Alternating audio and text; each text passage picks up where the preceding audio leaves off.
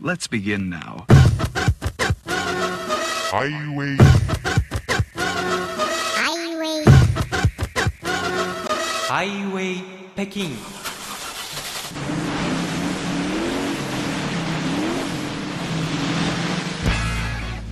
お聞きの番組はハイウェイ北京 CRI 中国情報ラジオですこんばんは。ハイウェイ北京中国情報ラジオ。ナビゲーターの小林千恵です。ハイウェイ北京中国情報ラジオ。この時間は私と一緒に中国の音楽と出来事のあれこれを耳で体験しましょう。まずは一曲お聴きください。ポップパンクバンドザ・フラワーズの「静止静止」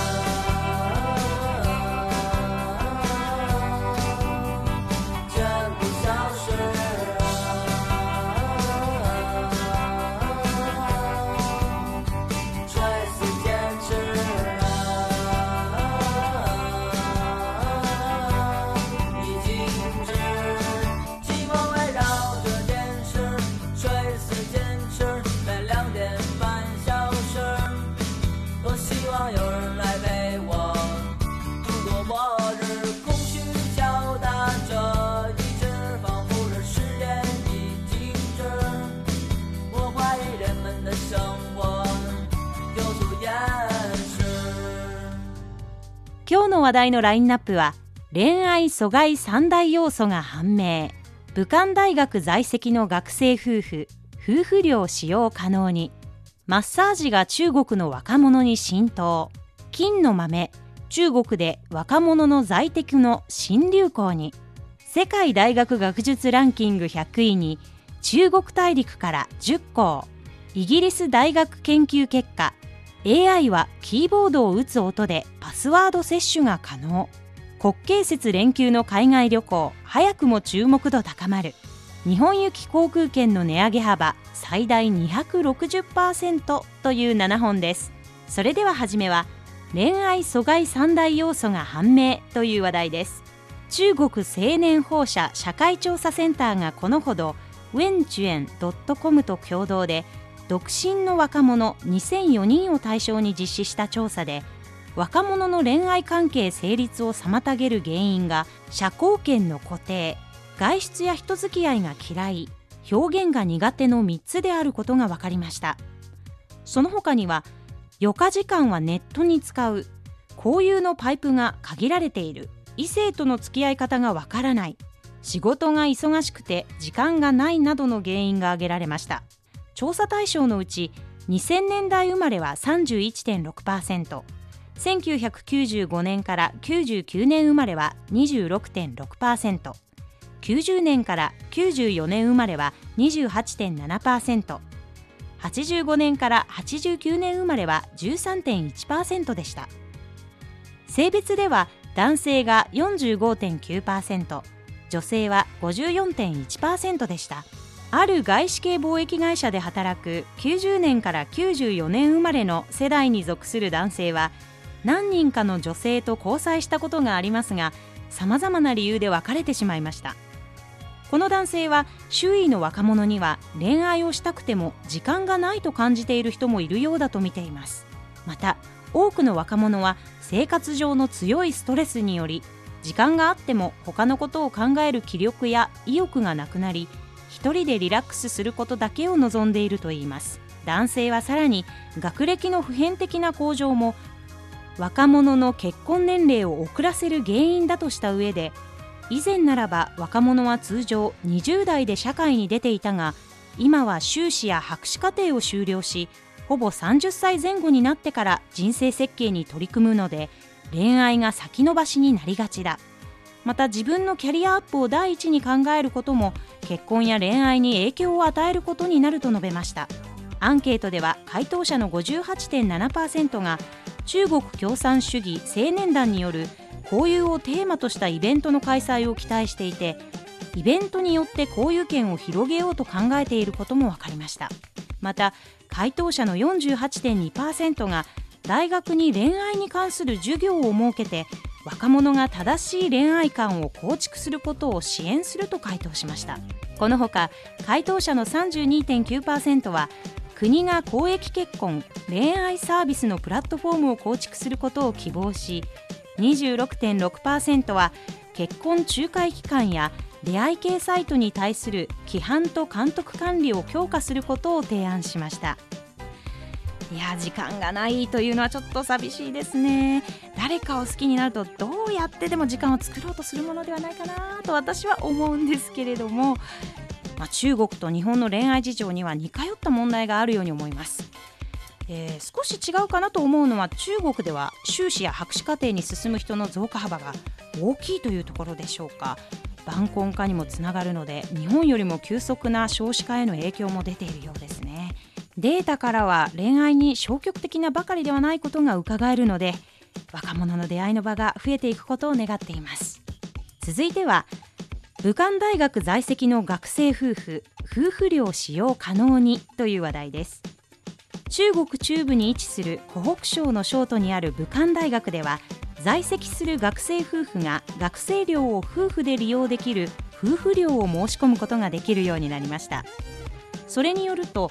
婚姻届を出した学生夫婦のために学生寮でも同じ部屋に泊まれる夫婦寮が用意されました。申し込む条件は夫婦ともに武漢大学に在籍する全日制学生であること。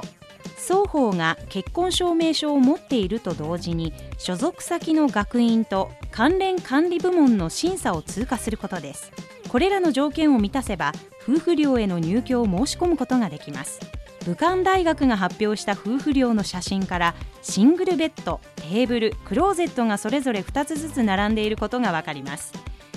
今年の夏武漢大学の測量製図学院の男子学生と資源環境科学学院の女子学生の夫婦に対し所属学院が確認を経て博士課程夫婦のためにアパートを手配しました部屋にはベランダトイレシャワーがあり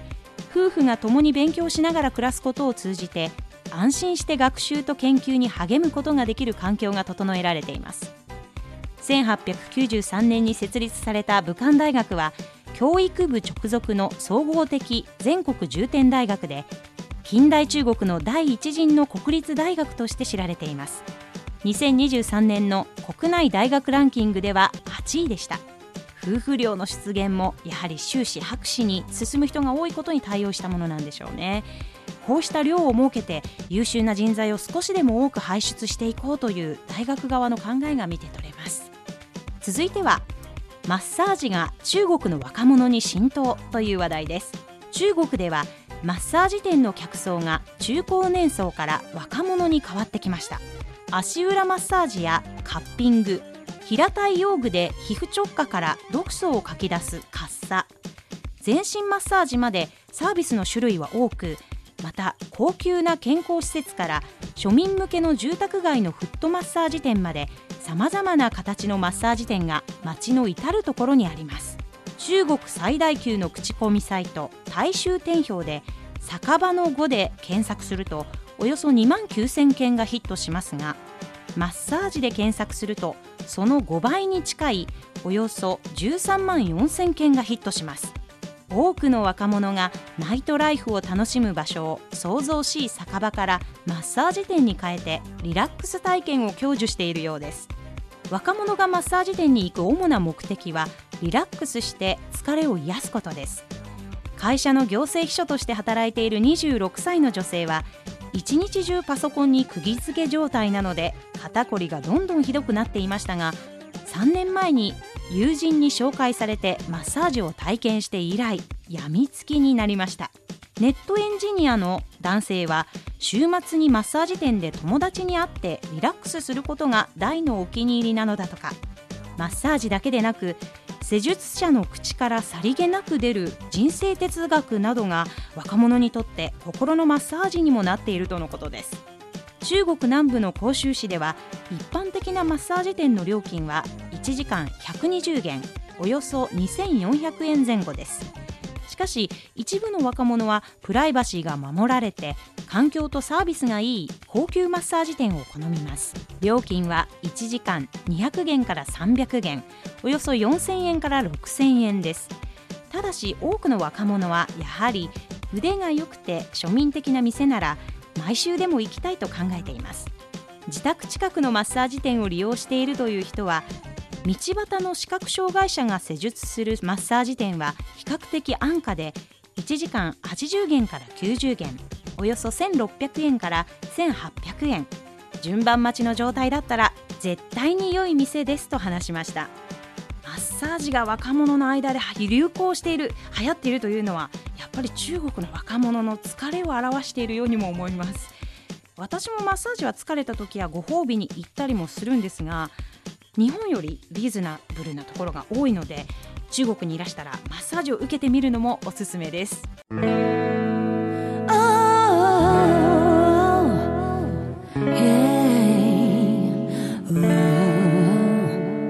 お聞きの番組はハイウェイ北京 CRI 中国情報ラジオです。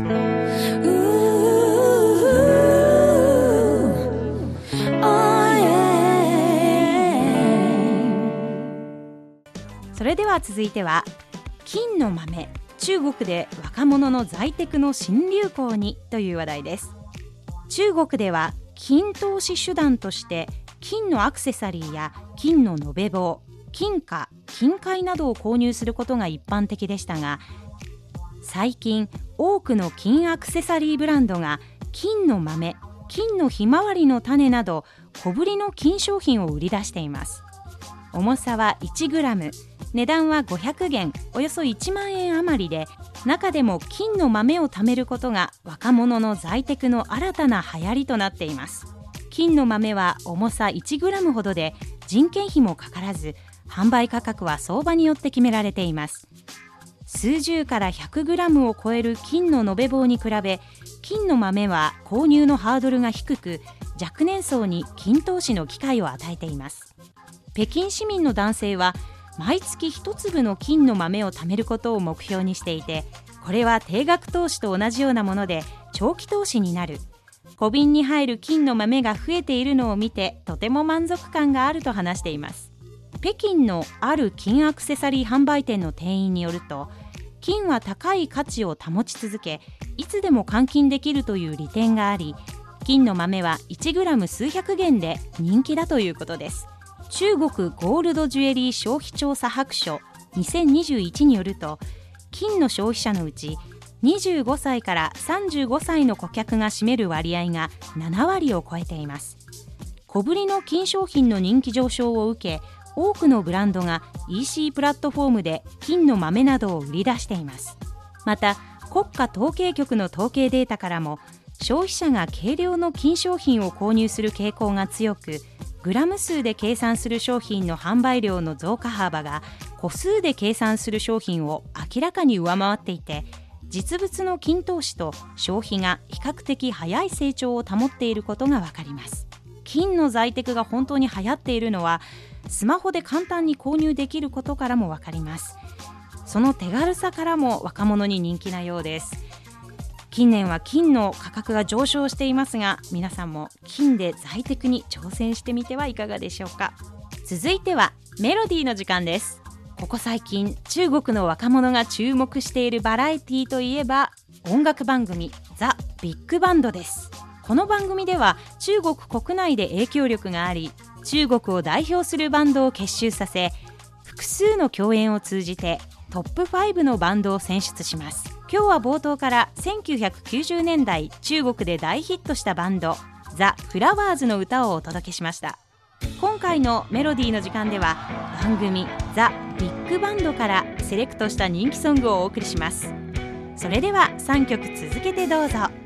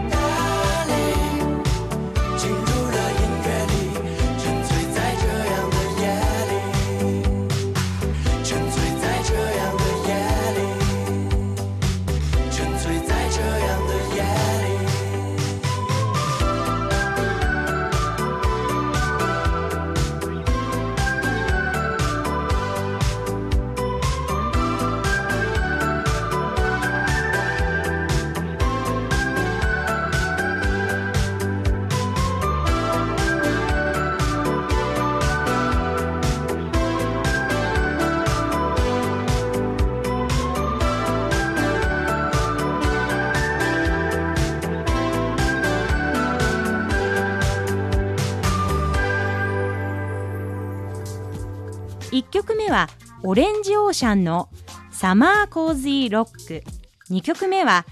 バードストライキングの253曲目は生徒のインディーズバンドモザイクの日本転身。ネオンスイートハートでした。それでは引き続き話題をご紹介しましょう。続いては世界大学学術ランキング100位に中国大陸から10校という話題です。このほど世界大学学術ランキングが発表されました。ランキングは最先端の研究成果を上げた大学1000校を示していて中国大陸からは昨年より2校多い191大学がランク入りし10校が上位100位に入りました。中国の清華大学は22位でアジア1位。日本の東京大学は昨年より3位下げて27位。北京大学は29位。京都大学は昨年より2位上がって39位となりました。上位13大学の順位は昨年と変わらずハーバード大学が21年連続で1位でした。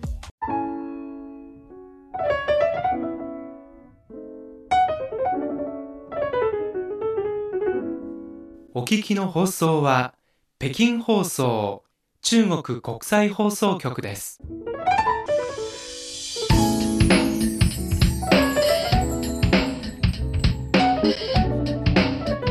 続いてはイギリスの大学研究結果 AI はキーボードを打つ音でパスワード摂取が可能という話題です。イギリスの研究チームによりますと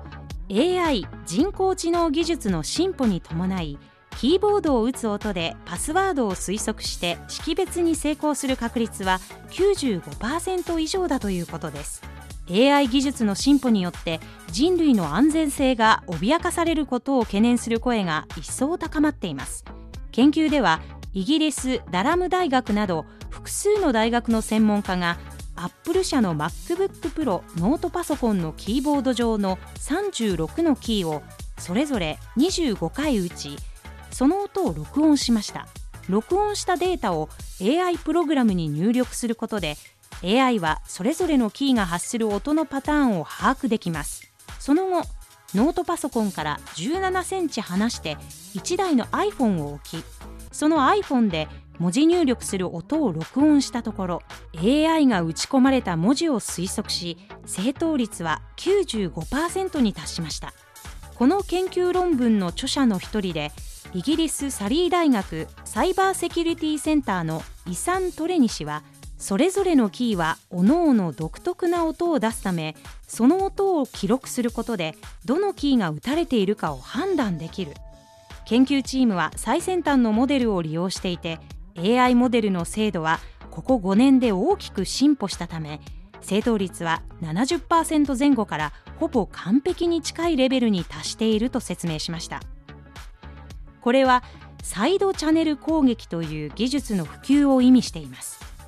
サイドチャネル攻撃とは通信デバイスから信号を盗み出すとともに電磁波音声電力消費などを悪用して攻撃することです。またトレニ氏はアップル社はキーボードを打つ音にランダムなノイズを付け加えることでこうした攻撃を避けることを検討するだろうとの見方を示しました。いや非常に怖い情報が入ってきました。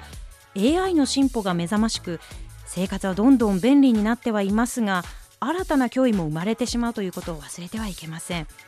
でも怖いですね。いや本当に個人情報に関わることは細心の注意を払って取り扱う必要が出てきそうです。それでは最後は国慶節連休の海外旅行早くも注目度高まる。日本行き航空券の値上げ幅最大260%という話題です。10月1日の国慶節に伴う大型連休 C ゴールデンウィークまでは時間がありますが人気の海外旅行先への注目度がすでに高まっています。中国の経済紙北京商報が旅行会社や旅行サイトからの情報として伝えたところによりますと9月29日から10月6日の中秋節国慶節連休や団体旅行再開第3陣の国地域リスト発表などの影響を受け一部の旅行サイトでは中秋節国慶節8連休の海外旅行問い合わせ件数が5倍以上になっています。団体旅行再開第3陣の国地域の中で最大の勝ち組となりそうなのが日本と韓国です。北京と大阪の往復航空券は1万元およそ20万円を超えるものもあり値上げ幅は最大で260%を超えています。ヨーロッパではフランスやイタリアスイスなどへの長距離旅行が人気で8月初めにはすでにほぼ売り切れたプランもあります。国際便の回復率が上昇するにつれ中秋節国慶節連休の海外旅行はさらに爆発的に増加すると見込まれています。CE ゴールデンウィークの日本韓国行き航空券は一斉に値上がりしています。オンライン観光サービス会社シートリップのアプリによりますと9月29日から10月6日の中国国際航空の北京大阪往復航空券は1万3135元およそ26万2000円です。同じ金曜日発の9月1日から8日のチケットと比べると値上げ幅は260%です。いや実はハイウェイ北京の中国人スタッフも国慶節に日本に行くと話していましたがかなり前にチケットを予約したので安かったと言っていました。まあ3時間もかからない北京大阪間のチケットが26万円もすると私には到底買えません。でも国慶節の日本旅行者がどんどん押し寄せてくることが予想されていますね。日本の皆さんはぜひこれに備えて中国の方を迎えていただければと思います。ハイウェイ北京中国情報ラジオお別れの時間がやってきました。最後は聞けばハマるすごく盛り上がるこの一曲でお別れします。ニューパンツのに要跳舞吗君は踊る？皆さんはどの曲に心惹かれましたか？それではまた来週。再见。